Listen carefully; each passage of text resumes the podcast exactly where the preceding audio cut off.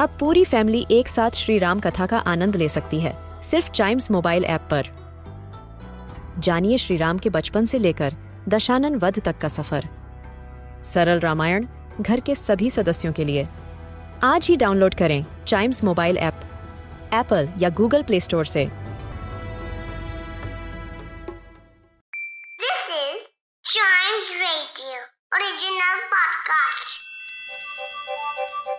हर दिन की एक कहानी होती है।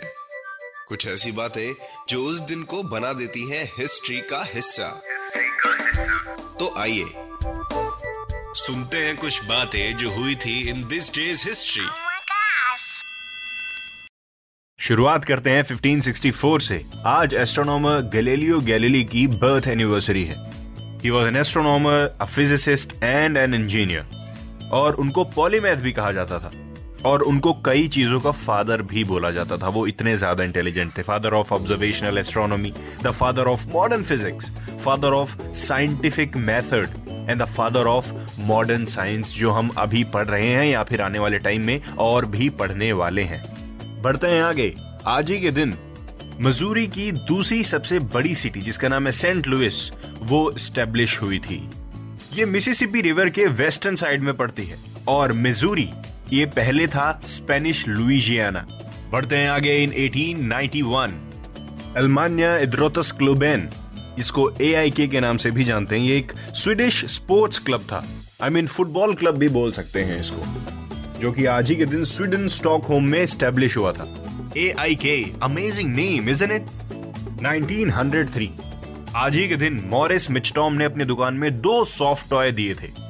मॉरिस मिचटॉम वही है जिन्होंने टेडी बेयर डिस्कवर किया था आई मीन इन्वेंट किया था। और आज के दिन उन्होंने जो दो खिलौने पेश किए थे, उनका नाम भी टेडी बेयर ही था। ये एक रशियन इन्वेंटर थे और एक बिजनेसमैन भी थे।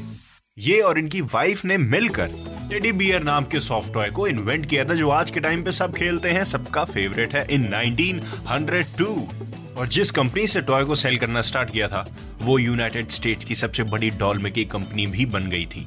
1946 में सबसे पहला इलेक्ट्रॉनिक जनरल पर्पस कंप्यूटर बना था आज ही के दिन। इसको आप electronic general purpose digital computer भी कह सकते हैं। ये कंप्यूटर बड़ी बड़ी न्यूमेरिकल प्रॉब्लम्स को सॉल्व कर सकता था। इसको ऐसे प्रोग्राम करा गया था और जब इसकी रीप्रोग्रामिंग हुई, तब ये मॉडर्न कंप्यूटर्स में से एक गिना जाने लगा। 1965 में आज ही के दिन red and white maple leaf को कनाडा का नया झंडा माना गया और पुराने वाले फ्लैग को उतार दिया गया रिप्लेस कर दिया गया। तो ये थी दिस डेज़ हिस्ट्री ऐसे और भी एपिसोड आने वाले हैं, उसके लिए आपको वेट करना पड़ेगा, लेकिन तब तक चाइम्स रेडियो के पॉडकास्ट को एंजॉय करिए।